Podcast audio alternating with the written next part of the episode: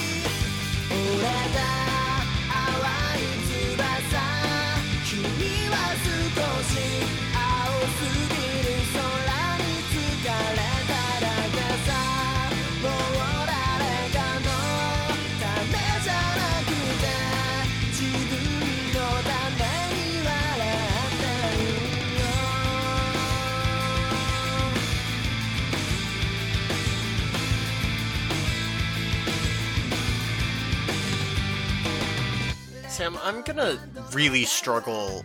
Like, I'm, I'm gonna do my best, but because we have decided to bring the chaos back, I'm gonna really fucking struggle to talk about anything other than Elden Ring. Yeah, but we you don't want to talk about Elden Ring because then you don't know if the if any of the listeners are like gonna get spoiled by it. Yeah, no, I don't, I don't want to spoil anybody. That, like, I, I was telling Nova yesterday that, like, knowing us and knowing what we've been doing with the show, we are probably going to end up somehow talking about Elden Ring. And because neither of us wants to spoil the other, and neither of us wants to spoil the listeners, it's going to be a series of extremely vague words and sentences that are just like completely n- nonsense, you know? Like, I feel like this is what this is gonna have to be. Because we could skip the banter and just get into the episode, and then we wouldn't be talking about Elden Ring or the chance of talking about Elden Ring. We we could, but I feel like I'd be breaking my promise of bringing the chaos back. Dude, mean- you can't you can't actively want to have chaos. That's not that's not how chaos works. I I mean, I guess you're right. I guess you're right, but I mean, fuck it. I guess I could talk about work this week because it, it's been something. For everybody listening, y'all know I had COVID.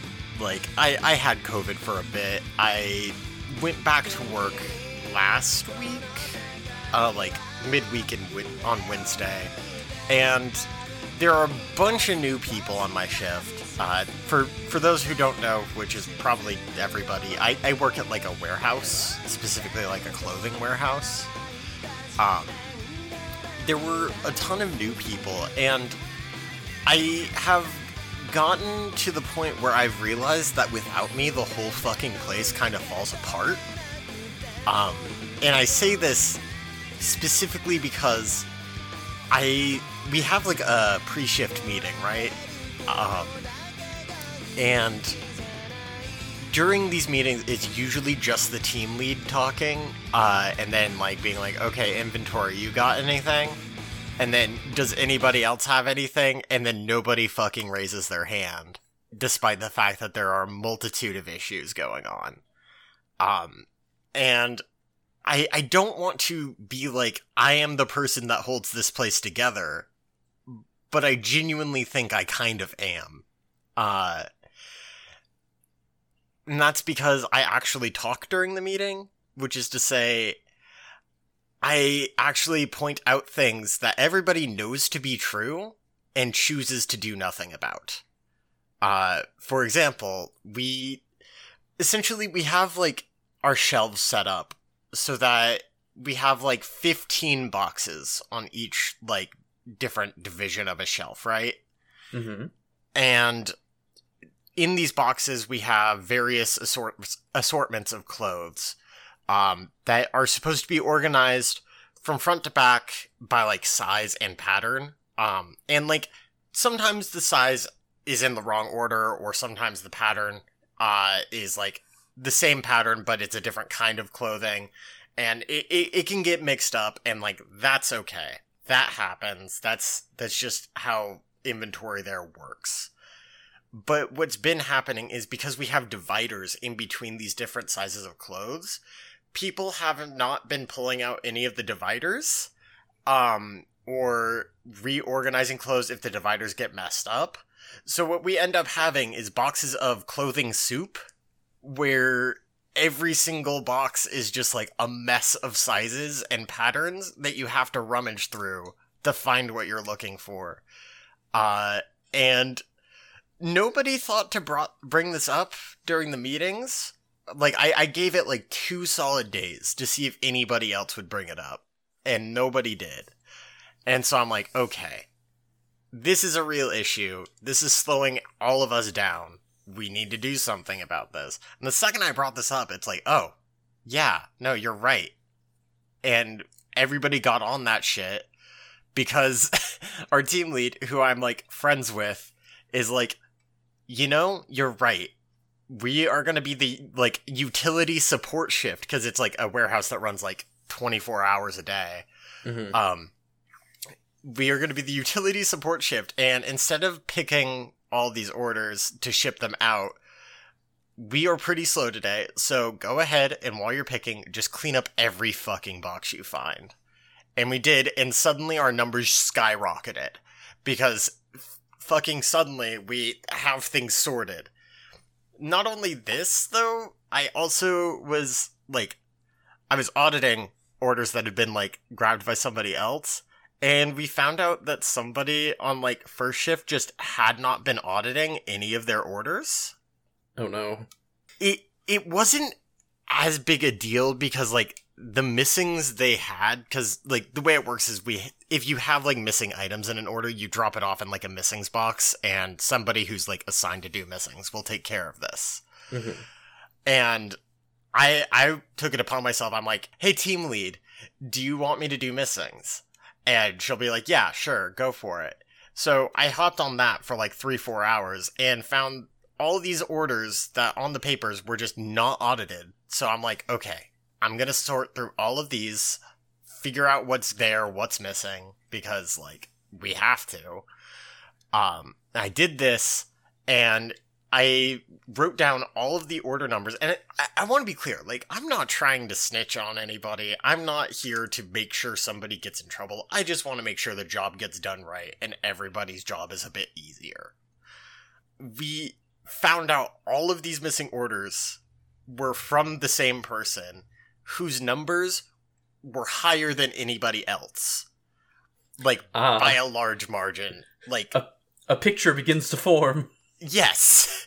Um, because like on average, we're expected to pick like I think it's something around like 900 items a day.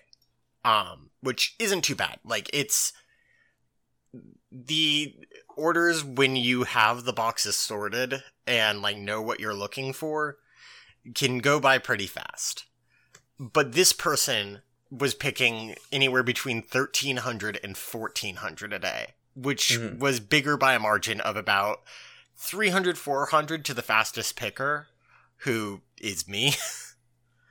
um so we find this out our team lead tells first shift because it's somebody from first shift and they're like what there's no way that can be happening. No that's not true. And we get back to the next day and the same thing happens and it's the same person and we're just like okay so here's proof. Here's everything you need to know. It's all this person. Make sure they audit. Lo and behold the next day we have zero issues. Literally like the missings are gone we're we are operating smoothly and everything's fine all because this one person was just not doing their job. it's a masterpiece of storytelling, honestly. So that just reminds me one one uh, summer I, I did an internship for the for the government. It was basically just like tech support, like a bunch of incoming uh, incoming tickets. And at Mhm. the end of the at the end of the internship, I was like, okay, let's see, let's try to get some numbers so I could do like my end of internship presentation with the university. Oh, and I'm like, so if I just take the ticket numbers, there were fifteen thousand that came in over the course of the three months that I worked there. I handled 8,000. Another guy handled 4,000. Oh, no, I handled 4,000. Uh, my colleague, like, and like the two, the two under in- interns did 3,000 and 2,000. So it's like, oh, us three interns handled about half to slightly more than half of the incoming tickets over the course of three months in an office that already has 15 people. Oh my god. and we we're just like, aha. I I just like it's not that I think people should work harder because like I I think people should do what they love. Like I I don't think there's many people who are like stuck in warehouse jobs and truly love what they do. I'm sure they are out there. I I know a few people at my work who do love their job genuinely.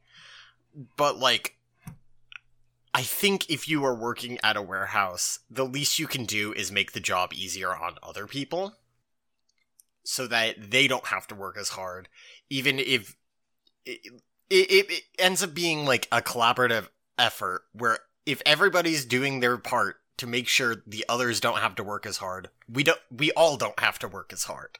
Mm.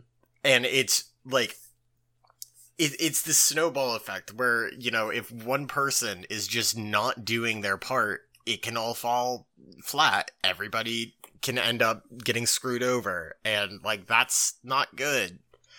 And i don't know i just i wish people would put in the effort you know? It, it's it's not even that hard of work where i'm at. Like i i recognize there are way worse places to be working like at amazon. I like my job. I don't like hate it by any means. Uh it, it is kind of a mess over there right now because we just moved warehouses like by a margin of like 15 20 miles which isn't that big a distance but it, it's still we we're still unpacking shit. We have a lot to do. Hmm so it's just mm. but alas i am going to quit being boring question mark with work talk. So this is it'll wash out a bleach rewatch podcast. That is possibly the least chaotic opening we've done because rather than going into chaos we just went into work talk which i don't know if that's a new one for this show but i, I feel like it is anyway i'm your co-host senna And I'm your co-host Sam. I we're back. We we are back. Hopefully this episode does not get lost. I am save going to be saving it on multiple hard drives this time. Uh like I had been doing that and then I forgot one week and I was punished severely for it. Yeah, it's like habits are habits, not because it's good to do them just in case, but because if you don't, God will smite you. exactly, exactly. Like I I cannot get over the fact that last week it was literally like 3 a.m. and I'm like, okay, I'm gonna edit because I have time and energy to do this. And then sit down to edit. I get our audio files synced. I start the episode, and then it's like, hey, we can't write to this disk. And I'm like, what do you, what do you mean you can't write to this disk? Uh, and I'm like, okay, well, let me save the file. So I save the file. I I try messing around with it some more. I get the same error. I'm like, okay, all right, this is normal. Uh, so I, I save the file again just to make sure. I close Audacity, which I think I think closing Audacity was my first severe mistake. Uh, because the second I reopened Audacity, I tried to open the file and it's like, what file? I'm like, what? Do, what do you mean, what file? that it's there. You have it in your recent history of files. And then I go to open where I had saved the file, and it's just gone. It was literally just gone. And I'm like, okay. So that's why last week I ended up just doing solo Bleach cast, which I I'm not the happiest with that episode to be clear. Like I had fun doing it. I I do think the latter half of the episode you can really tell that my my energy had been dwindling, but it, it happened. Those were two of the worst filler episodes we have covered in some time, so I'm not that worried about it. We are back on Real Bleach Cast. We are back in in the shit. We have manga. We have things to talk about. We have all the segments. We have all the segments. The segments are all here. So, without further ado, let's get to episode 138 Second Move of Hueco Mundo Hitsugaya versus Yammy. So, in Hueco Mundo, Yammy and Ulquiorra enter a room with Aizen and several other Arrancar already inside. There is a figure inside like a glass case that is like all bandaged up and like kind of mummified looking. Uh, and Aizen like welcomes Ulquiorra and Yammy in and is like, "Oh hey, I was just finishing up." And he drops the Hogyoku in this small like divot in the top of the container, and Ulquiorra is like, "So how is the Hogyoku doing?" And Aizen's like, "Oh, it's about halfway done awakening. Thank you for asking. This is all way more formal than it actually happens. I'm I'm just this is the mood I'm in, I guess." He says the Hogyoku will awaken exactly when Soul Society expects it to. and then says, You wouldn't be able to tell unless you held it, though, that there is a secret to the Hogyoku. It's a secret that even Urahara probably doesn't know about, considering he, like, you know, sealed it immediately and never unsealed it and put it away the second he made it because he was like, mm, maybe this isn't the one. Maybe this is not the thing I should be making. Yeah, Urahara just getting hit with the instant regret of being like, aha, it's complete. Nope, this is a terrible, terrible thing I've done. this needs to be locked away forever.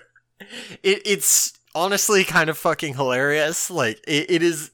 He thought about the if he could, but he didn't think about the if he should. And then as soon as he made it, he's like, "Oh no, I should not have. I absolutely should not have. This is bad." So the the secret is that the Hogyoku, when fused with the power of two average captains, it can briefly unleash its full power like as if it's in a fully awakened state. And Aizen displays this by like touching his fingers to it as he's all saying this, and like black goo emanates from the Hogyoku and touches his fingers, and then an explosion of energy happens, which shatters the glass case and the bindings of the figure within it. Uh, it is now revealed that this is a young man, and he asks for the man's name who simply reveals his name is Wonderweiss Margera. And man, I did not know Bam had this cousin. God. yeah, Aizen's like, look, take like take note. If you, you know, cause a frame rate drop here, and then you merge with this thing, and you get an uh, you get an uh, an underflow, and boom, Hogyoku's at the full power just for a fragment of a second, and then you could use that to do a frame perfect glitch, and now we've unlocked Bam Margera's fucked up cousin. and Ulquiorra is just sitting here nodding, like not understanding any of all this fucking game nonsense that Aizen's talking about. But he's like, ah, I see. He's like, I don't like sp- I don't like speedruns that break the rules. I I prefer uh, glitchless. so Aizen at this point asks Ulquiorra if he remembers his orders from around a month ago, and Ulquiorra is like, "Yeah, I I do. Yes." And Aizen's like, "Well, my friend, it's time to carry out those orders. Bring whoever you want. I don't care." And then Aizen turns to Grimmjow as he's like starting to walk away, and Grimmjow, still one armed, uh, is now asked, "Do you want to go as well, my child?" Does puppy want to go play? Does Puppy want to go play? You want to go have some? I'm not saying that. No, I. You can't get me to say puppy playtime on this podcast. I'm not doing that. I wasn't I- trying to, Jesus.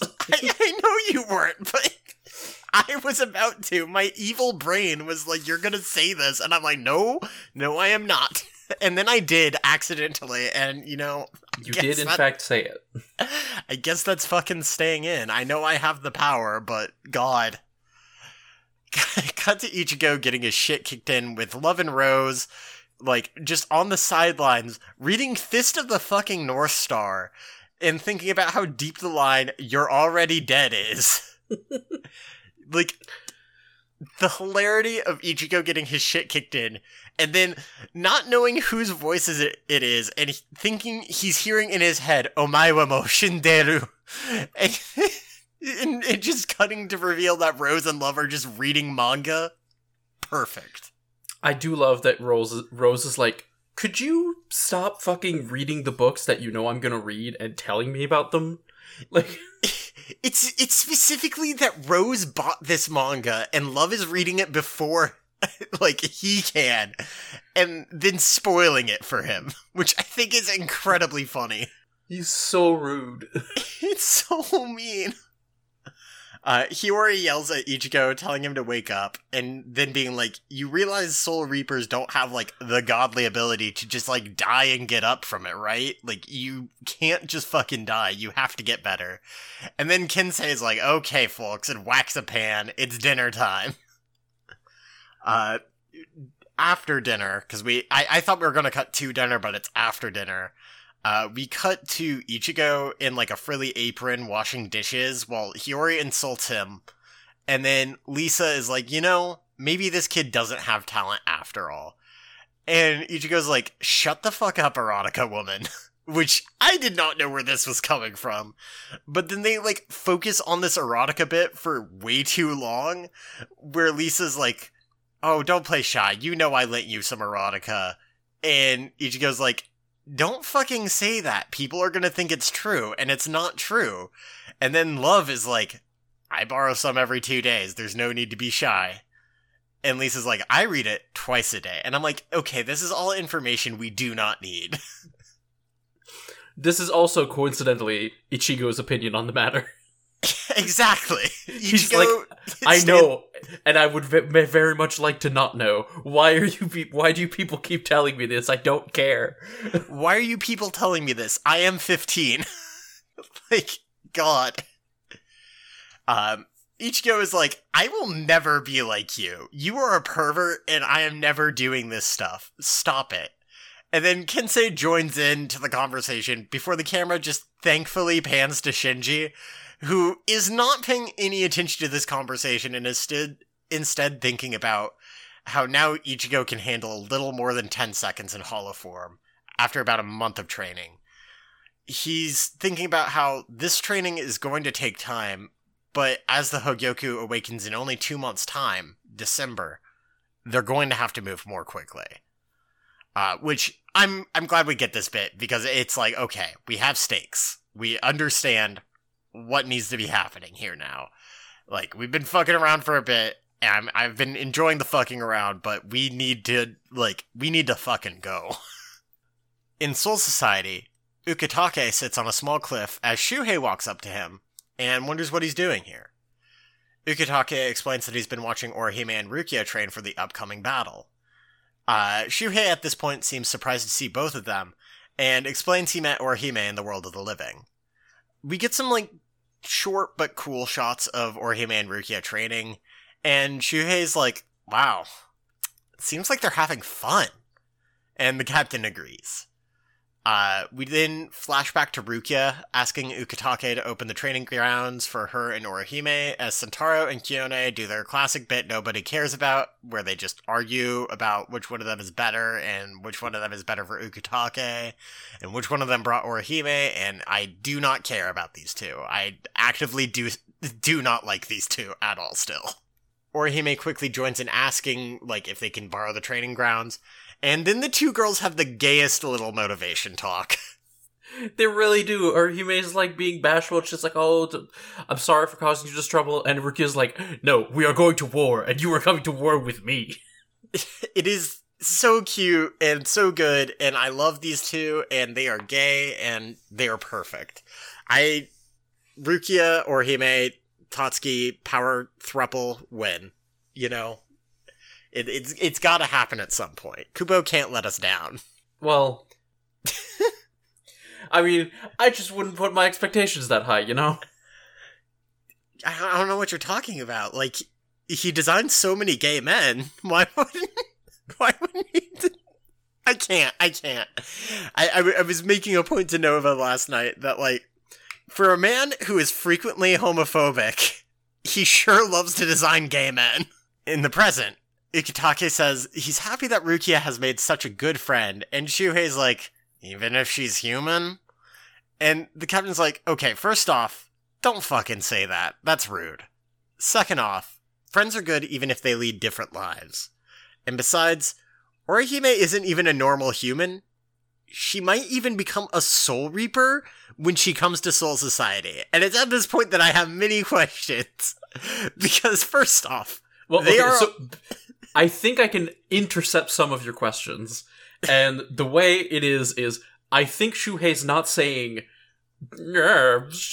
dirty humans from the living world. He's saying, uh, she's a human, she's gonna be fucking dead in 50 years, and Ruki is going to look the same. I think that's what Shu- Shuhei's saying. that that much is fair. That much is fair. Uh the the questions I mainly have are aren't they already in Soul Society? Yeah, Which- so going off of that interpretation of Shuhei, when Orihime dies, she has strong spirit power, so she'll probably Oh. become a Soul Reaper after her death. okay, yes, that makes sense. That makes sense. Yeah. Uh that's grim.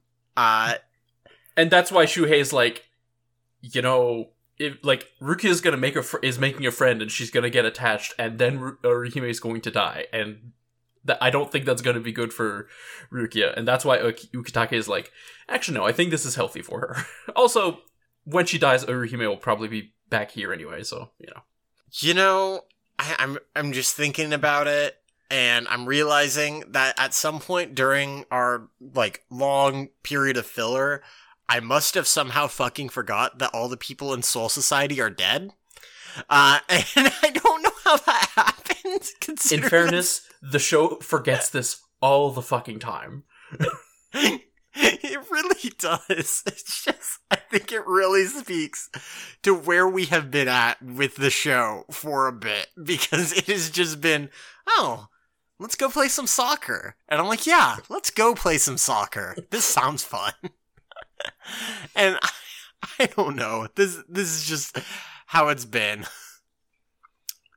Rukia continues to train with Orihime, with each holding their own. And Ukitake is like, you know, now that I think about it, why are you here, Shuhei? Don't you have something you should be doing? And Shuhei's like, oh right, here's this month's Seireitei News. And he holds out a magazine with Yamamoto on the cover. It's so good. and Ukitake is like, why is this what you're doing? And Shuhei's like, yeah, no, I've just been overwhelmed with the chaos of everything, with like Hitsugaya and Rangiku in the human world, Kenpachi sleeping all the time, Yachiru being missing, Mayuri and Nemu never leaving R&D, and you know, I just realized Tosen never asked us to do fucking anything. So I'm doing something by bringing you the news. it is it is honestly incredible. I love how he just drops all of this information about what's going on in Soul Society all at once because I don't think this is info we really had aside from like Hitsugaya and Rangiku being in the human world. Yeah, although, you know, most of it's inferable. Like, okay, Mayuri doesn't fucking talk to anyone. He's in his goddamn lab. Fair enough. Uh, and then uh, Zaraki sleeps and no one can find Yachiru because she's probably off being a gremlin in a corner somewhere. Sure, fair enough. This is true. This is true. It does all make sense. Uh, so Shuhei gets up to leave. Ukitake's like, no, no, please stay and relax. And Shuhei's like, My man, I have a paper to run. I have to go. I need to get pictures of Spider-Man. Does Spider Man exist in the Bleach universe? Well, Kenshiro does. This is true. This is true. Uh, Ukitake thinks at this point about how four months is a short time to heal the soul, and also a short time to train, and he can only hope that the temporary peace lasts. Cut to Yumichika frantically screaming and smacking a boulder with his blade. Rangiku tells him to shut up and be quiet, and Yumichika counters this by saying, in all caps, but Fuji Kujaku is so annoying and narcissistic and thinks he's so beautiful, and I don't think he'll manifest even if I ask. And Rangiku is like, dude, what are you talking about? Your Zanpakuto is literally exactly like you. My Zanpakuto, Haineko, on the other hand, is selfish, temperamental, lazy, and stupid, which is why we don't get along. To which Yumichika responds by saying her and her blade are exactly alike. You are the type of person to look at a picture of yourself and say it looks nothing like you. I love this specific way of like I just really love that specific visual because I'm like he has seen this happen. Like he has I'm certain that he has seen her do this. It is it is incredibly funny. I it is so good. The two continue to argue while Hitsugaya sits on another boulder with Hyorinmaru at his side before he eventually snaps and tells them to chill the fuck out or he'll send them right back to Soul Society. He asks if they can't even calm down and communicate with their swords, and in the background we see Ikkaku, who is just like extremely calm during all this. Like he is serene.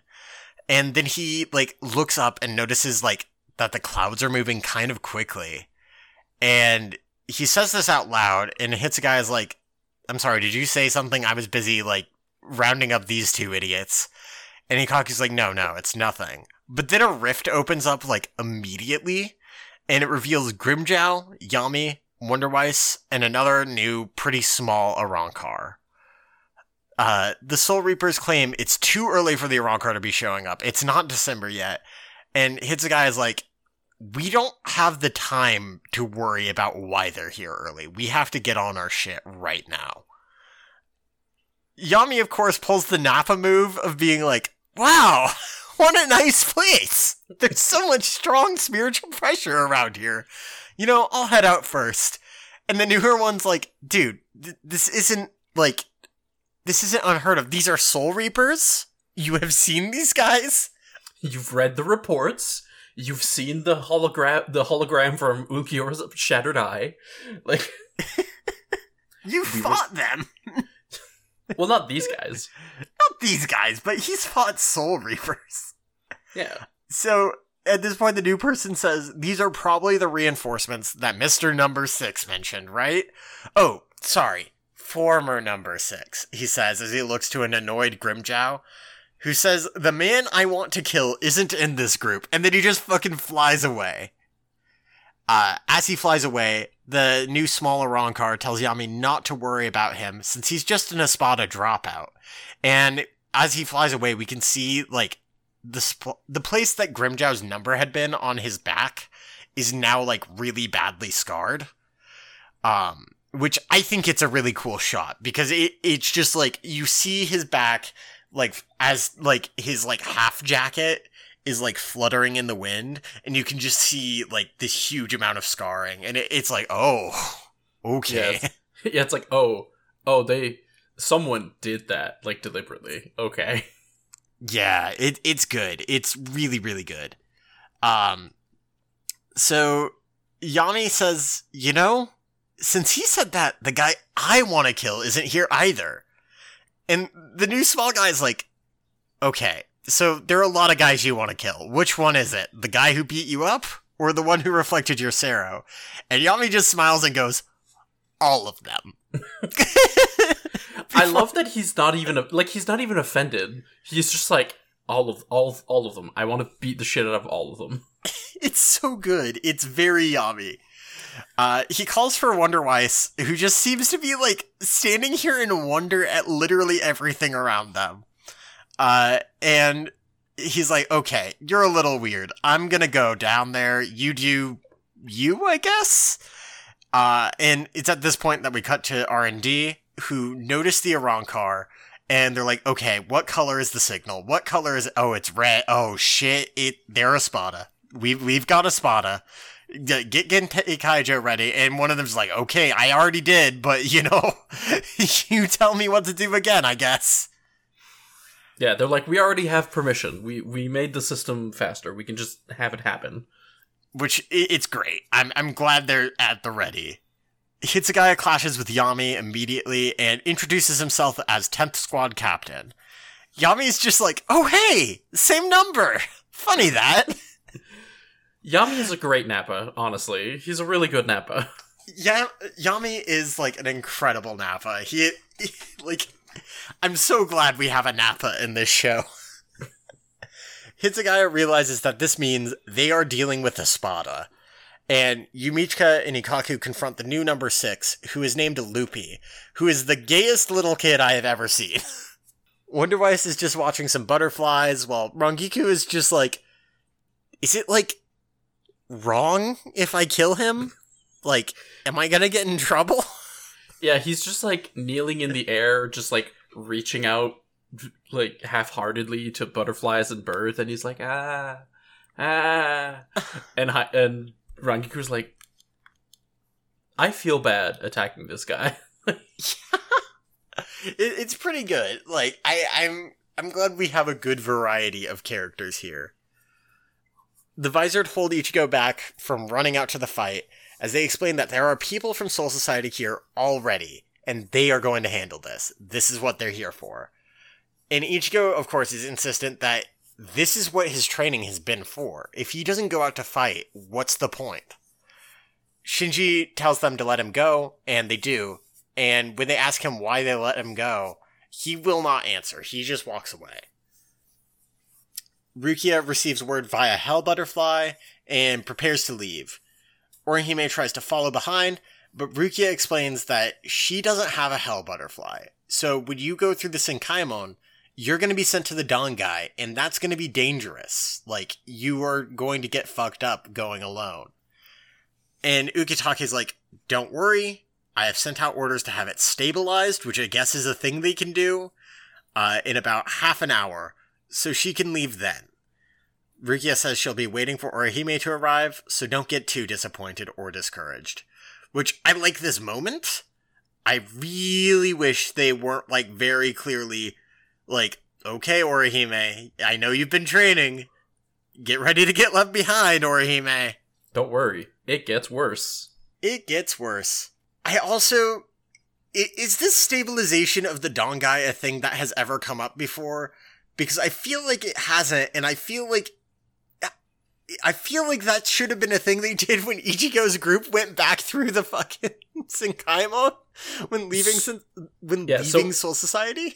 So it's so it's like retroactively a thing because we know that the first time that they made a gate to go to Soul Society, it took Ichigo it- like it took uh, Urahara like a week or ten days or something to actually make the thing happen. So Right. presumably he was doing this process, and then also when they were going back, it it was also a process of like it's going to take a couple of days for for like the gate to be ready for you guys to go back home. That makes sense. That that does make sense. It was just like a weird thing they mentioned that I'm like, okay, has this come up before? Because I felt like it hadn't quite like been explicitly mentioned, but it, it's good to have that info, I guess. Yeah, so I guess in in concept you can probably think of it as like you've got the two worlds and then you've got like formless space in between and you can only traverse that formless space if you have a hell butterfly, which you can only have if you're a soul weeper, not if you're like a normal human soul or a hollow. Yeah, But but they do have a process that like makes a bridge. perfect, flawless system. I'm I see no issues. Rukia runs for the gate and thinks on the arrival of the Espada, and then Ichigo finds Grimmjow.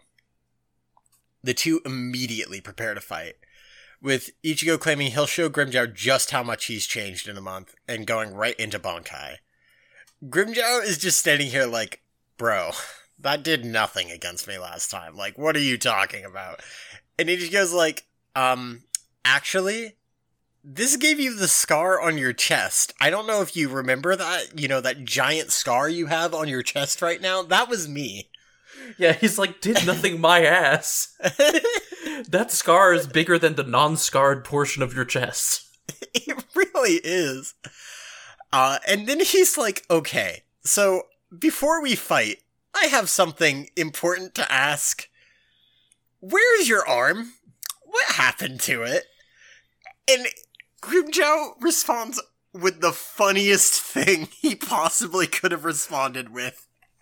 Which is rather than be honest and be like, oh, it got cut off, he says, I discarded it. It is unnecessary to kill you with two arms. Yeah, he's he's basically being like, bitch, none of your business. It's so I love funny. I- Ichigo at this point is like, uh, okay, I guess. Uh, well, I'm not holding back then. he prepares his mask and is like, okay, I have to settle this in 11 seconds. 11 seconds flat. 11 seconds flat, which is the classic anime way of saying, I hope you're prepared for this 11 seconds to last like 20 minutes. Renji tells Chad that he can't go, and Urahara tells Renji he can't go, and then says, I'll go. And then the episode ends. I love that he's like, he's not saying, hey, I'm gonna go help the people. He's saying, well, since you two really want to go, but you're tired out, I'll go for you.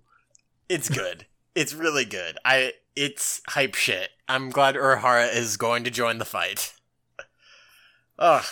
Overall, like I like this episode. Uh I I think it really sets up what we're going to be dealing with for a little bit and I think it does most of it in a pretty fun way and like a mostly engaging way. Though I do obviously wish that Orihime wasn't very clearly going to get sidelined like almost immediately. Yeah, I mean, bad news for the rest of this arc, but we'll get to it later. For sure. So, what was the post credits bit, or do you want to do manga differences first? It's been a bit, so I forget which order we do this in. So, post credits bit first. Forever and always. The Shuhei is over at the Seireitei news department, uh, which is in trouble because everything's late. No one has any idea where Rangiku's article is. Uh, as mentioned, he's not getting reports from a bunch of the captains. Thankfully, Nanao shows up with uh, with a report from Squad 8, and Shuhei's like, oh god, I can always count on you, thank you. and then the Espada attack, uh, which thrills Shuhei. He's like, yes, fucking excellent, I can get a scoop. it's so funny. Front page material. I I love that Shuhei is just this fucking news gremlin now. It's perfect. This is the real reason Tosen went evil. Because he, was a newspaper editor all along. He understands the pain of it. And he decided, no, this life ain't for me. I'm going evil now. And claiming it's for justice reasons. Aizen will surely generate more interesting headlines. God. Oh, I see. It's it's the long con. He's he's going to team up with Aizen so he can get the real scoop. He's going undercover. And he's gonna come back and write the greatest article Soul Society has ever seen. Just the deepest cover, yeah. Uh, and then meanwhile, in the manga, pretty much no difference. Uh, we don't get the flashback of Orihime like meeting Ukitake. We we just get the scene where they're at the um where they're at the training ground and Ukitake is like I think there's like one line he has extra where he's like Rukia has a real hard time opening up to people, so I'm glad that she's making a friend. That is a really nice turn on that line, and I'm glad it is there. I'm glad that Ukitake gets to be like a proper dad figure to Rukia because her other dad, her brother, is awful. Yes, one hundred percent. What what are you talking about? Rich rich brother dad that tried to, you know, help have her executed? I I see no issues with this. Perfectly functional family. Her brother, dad, brother-in-law. Yes. Yes. All of this. Uh, although now I do have the image of like just at 11 p.m. Byakuya just showing up at Ukitake's door, being like, I hear I heard my sister was on a play date. Tell me everything. Do not let anyone know that I was here. Listen, I have money. I can I can smite you. Do not tell anybody, but please give me the details. Just God. Is she making friends at the playground? I must know. How is my sister knowing? How is my sister doing? Please tell me. God.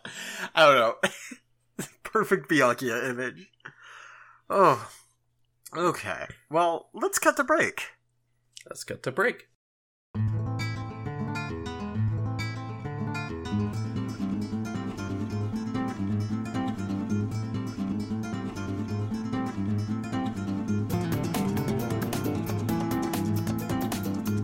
Let's get right back into it with episode 139 Ichigo versus Grimmjow, the 11 second battle. Which This is the longest 11 seconds of my life. I'm sure it's it's not that bad. I I will admit when I saw the title, I was like, "Oh, this 11 seconds is going to go into another episode." Oh yeah. It like it is no Dragon Ball Z. It is no JoJo.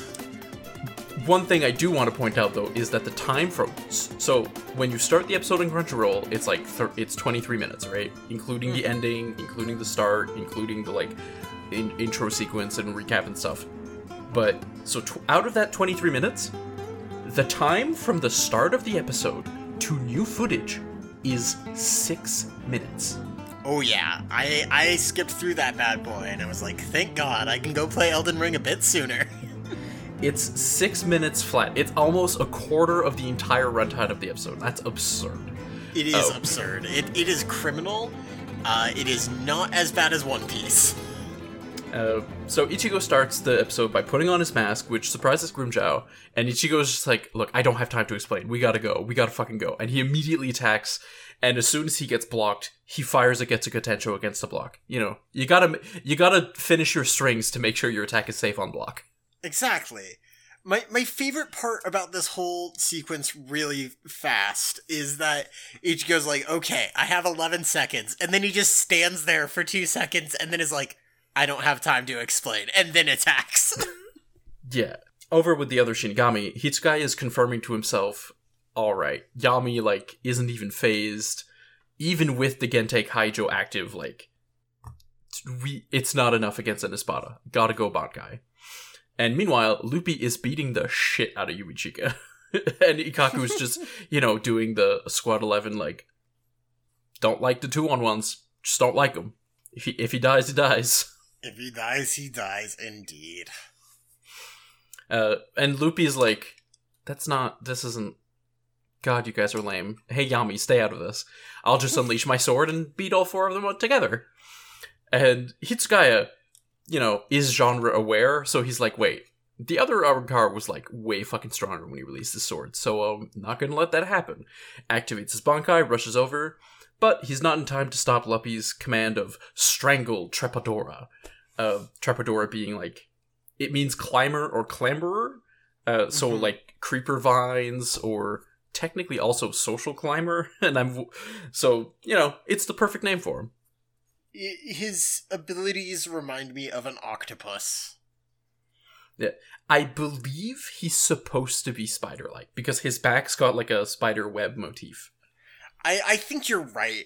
I, I like I do agree with you. It does read more octopus to me, just because these look a lot more like tentacles. But yes, So the captain blocks the attack that comes next, uh, but it's only one of eight tentacles, and when all eight of them attack him at once, like his wings shatter and he starts to fall to the ground, and the other three are like looking on in horror. At this point, Rukia makes it to the human world and goes to Urahara's shop to find Renji, who's ex- he's like explaining his situation and how he's the reason he's being massaged by the dolls by the uh, mod souls is so that he can recover faster and actually go into combat because he's he is also like somewhat genre aware because he's like listen i'm exhausted if i go to fight those guys i'm gonna fucking die that's it's not gonna true. help like that's not gonna help anyone if i go now you guys are gonna have to protect me and then who then what's the point like Honestly, like I'm I'm glad he is aware of this. back with the other Shinigami, they're mostly getting chumped out by Luppi, who's like eight arms, just kind of. It's like a plate on his back to which all the tentacles are attached to. It it looks kind of cool, uh, Yeah, but also really goofy at the same time. It's it's like that level of goofy that like hasn't quite towed the line like it hasn't quite gone over the line of being absurd in a stupid way it's the kind of goofy that's like okay that's kind of funny but you know this is kind of cool too i'm into it yeah, so Yammy's like bored and restless, and he turns around and he's like, "Hey, Won- Wonderweiss, what the fuck are you doing?" And Wonderweiss is just like reaching at a dragonfly. See, like he he wants to eat it, uh, but he does notice like something. Like he he gets like a a look in his eye. He's noticed something happening. Uh, but we look at the three Shinigami who all get wrapped up in tentacles. And then Luppi brings Rangiku in closer, and he's like, "Oh, I'm so jealous of your body." Uh, you know, we get a ho- couple of horny camera out uh, camera shots, and it's gross yeah, uh, then one of the tentacles like just sprouts a bunch of terror, like, horrifying spines. Oh, yeah. honestly, I'm like, oh my god. Um, but before he can attack Rangiku with it, a red flash comes in from off screen and slices off those uh, two of his tentacles. Urahara is joining the fray, just in time for us to switch to a completely different scene where he's not there. But Orihime can finally start running through towards the human world. The gate is stabilized, she starts running through the big tunnel. Two nameless fodder Shinigami are running with her. These guys have no chance in hell to survive another scene. 100% they were they were here for a scene they have executed what they need to do they are done Like, these two are the most dead Shinigami that I've ever seen. and that's a lot coming from a pe- that's a lot fuck i can't do the joke i'm laughing too much it's a lot coming from a bunch of people who are already fucking dead. There i i made it happen. Like, you see these guys show up on screen and you're like, oh, these guys are more dead than the fucking 13th vice captain when Rukia joined the squad in her flashbacks. Like, god. Oh love to see a dead shinigami so we cut back to Urahara, but like really quickly because he just introduces himself. He's attacked by Wonderweiss, and then we cut back to Orihime like running in the tunnel, and oh hey, Ulquiorra's here, and he says he's come to talk, and the Shinigami like next to Orihime, they take aggressive stances. Ulquiorra starts raising her arm, and Ori- Orihime like. Like she clocks it immediately. She's like, "We are in deep shit. No, stop. Hey, you wanted a conversation? Let's talk."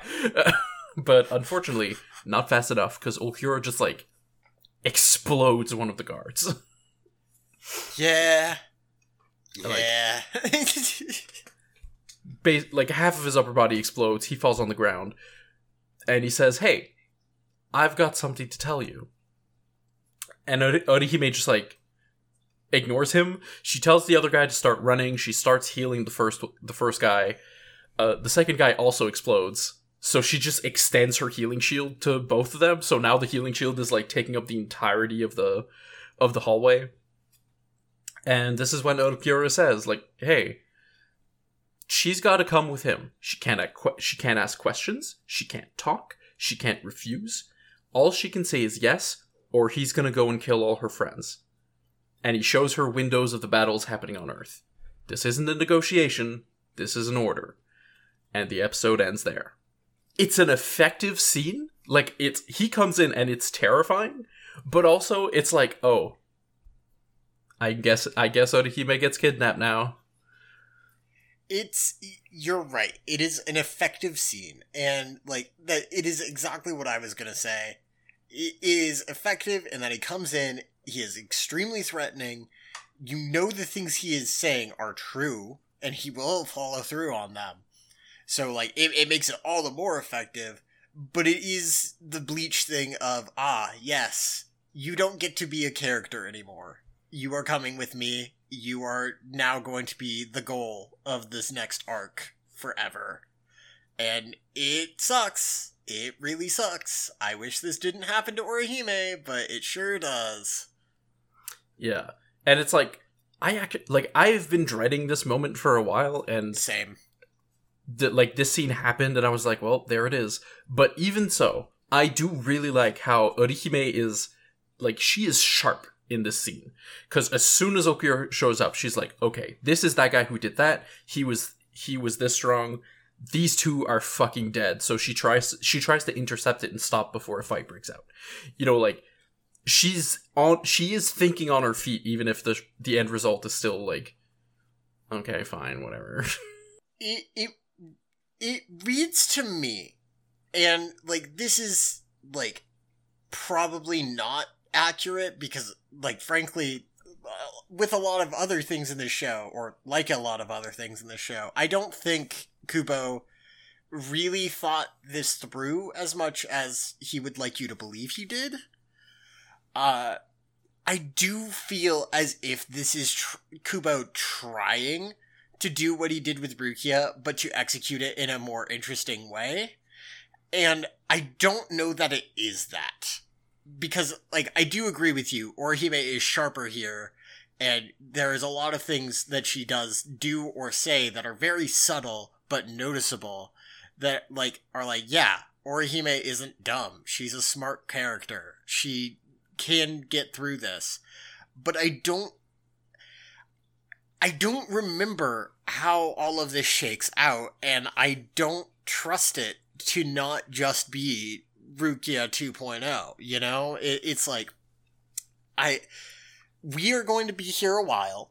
We are we are going to be in this position a while where Orihime is kidnapped, and this this is the moment of the show both of us have been dreading because I, I would even argue like this is the point of the show that made it part of why we wanted to rewatch this show and see where it goes, how it handles this, and like give it genuine criticism.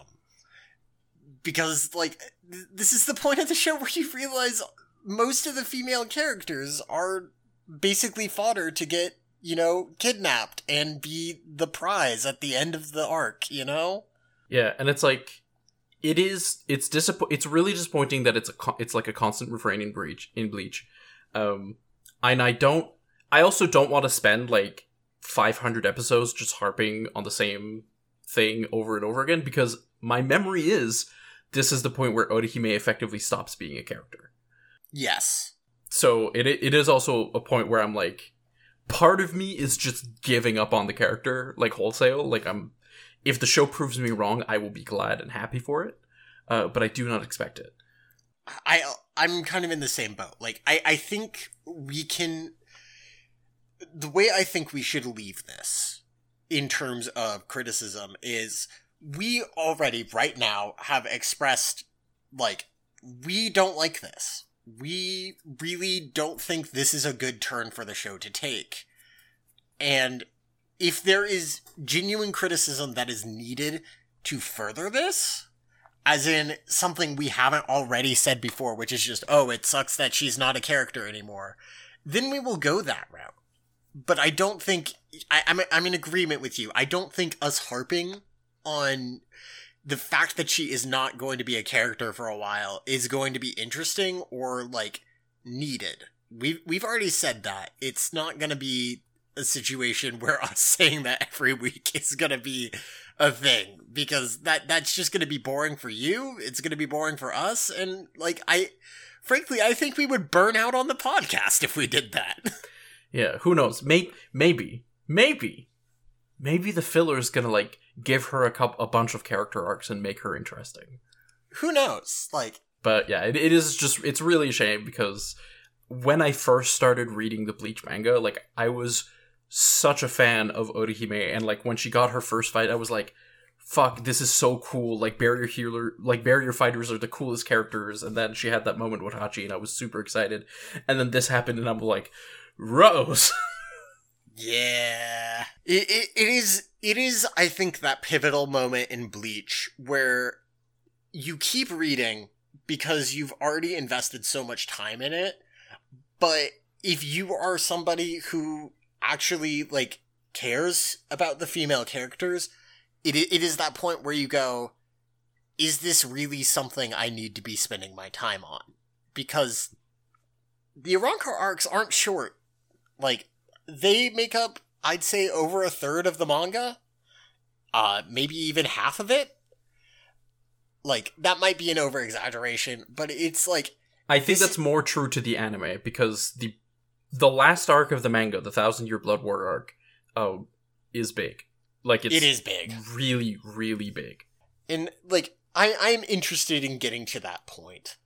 Um it is it is just a situation that it puts it puts the audience at odds with the the content they are consuming because you know at, at this point it's just like well what do we fucking do one of the characters is out of the show and like we'll see where it goes I I don't think us sitting here and going down this train of thought is gonna get us anywhere aside from just repeating the same thing over and over. Which we we've we've done that before. We we did the but fucking burn the witch episode, and we we both know how that went. And like when burn the witch season two releases in ten fucking years or whatever, like we'll get to that when that happens. But uh, it it is just this sour taste in in my mouth that I, I will not be able to get rid of and I, I want to continue enjoying it. I, I will do my best to continue enjoying it, but this is the breaking point of the show. Yeah. Well, now und now. I, I think w- what what you're getting at is we should end the show so I can go play some Elden Ring. Yeah. So sorry for the long kind of drawn out bit where we uh just kind of talked shit for a bit but you know i i think it was needed this this has been it'll wash out you can find the show on twitter at bleachcast and you can find me on twitter at lavender underscore pause And you can find me on Twitter at SSBSLJ. I think I didn't even talk about the Ichigo and Grimmjow fight in this episode.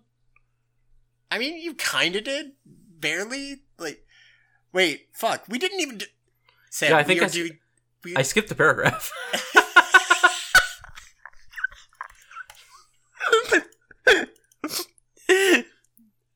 okay, so just to get to the part that we missed, there Sam, is I a al- se- I, I also want to point out we did not do the manga differences or the post credits bit for this episode. We're on a roll. Damn, I was like, wow, we're ending on time. Excellent. Wow. Um, this is staying in. This is fucking staying in. This is too good to pass up. Holy shit. okay, so we did cut out a bit where Ichigo is continuously on the offense, attacking a wounded Grimmjow. Grimmjow's like, hey, what the fuck is happening? Uh, but Ichigo is like, look, I don't have time. I'm just gonna fucking, sque- I'm gonna squeeze you between a sandwich of two uh, Getsuga Tenshos, sends him flying. Grimmjow retaliates with a Cero. Ichigo blocks it. The two of them fight a little bit. Uh, and then just as Ichigo is like, and now it's over, and his mask shatters, and oh shit. And Grimmjow just starts beating the ever loving shit out of him. It, it's it's perfect. It's it's good. It's a good fight. I enjoyed it. This is so fucking funny. Uh, the post credits bit is just Gin going over to Luppi being like, Wow, you're actually friendly. All the other Espada hate me. And Luppi goes, Oh, the wide I have the widest smile on my face, but I don't like you either.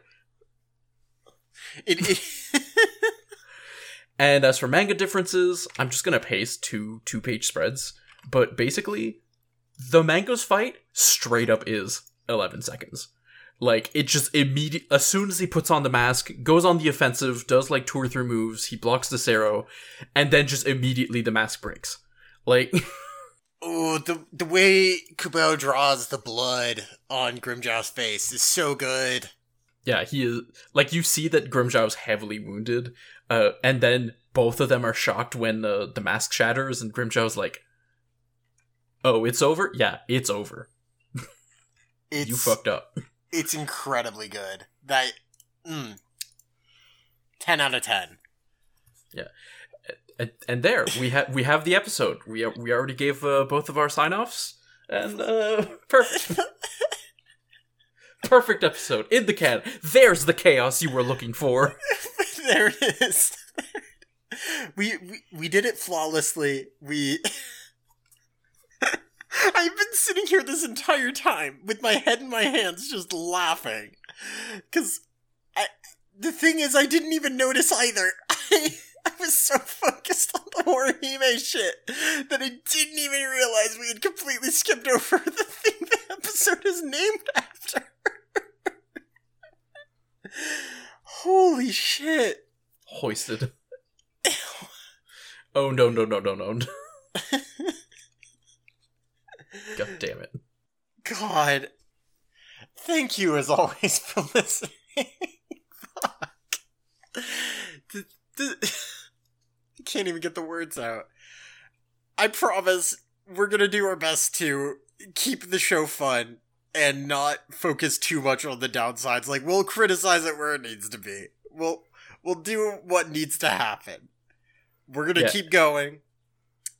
Thank And you as always for li- go on. Sorry. Well, so also like if it gets to a point where we're j- like we'll do the criticism that needs that needs happening or that we we feel that we should do, but also if it gets to a point where that's the only thing the show is, that we're doing with the show, then yeah, we'll probably stop because that won't be fun for anyone. And if that happens, on the off chance that happens, like, I I think it's safe to say, like, I don't know about you, Sam. I enjoy doing the show enough that I am willing to find something else to talk about. Like, we we can find something. I am not ready to just be like, oh, I'm done podcasting forever. Like, I enjoy doing this enough. So we'll we'll talk about it when it comes to it. We'll figure shit out we we are going to continue. We will see where Bleach goes. We will see the hell that Kubo creates for us in its glory. And I, you know, on that note, I really hope y'all have a good week. Y'all deserve it. Thank you as always for listening. Stay cool, Chads. I don't have time to talk about this.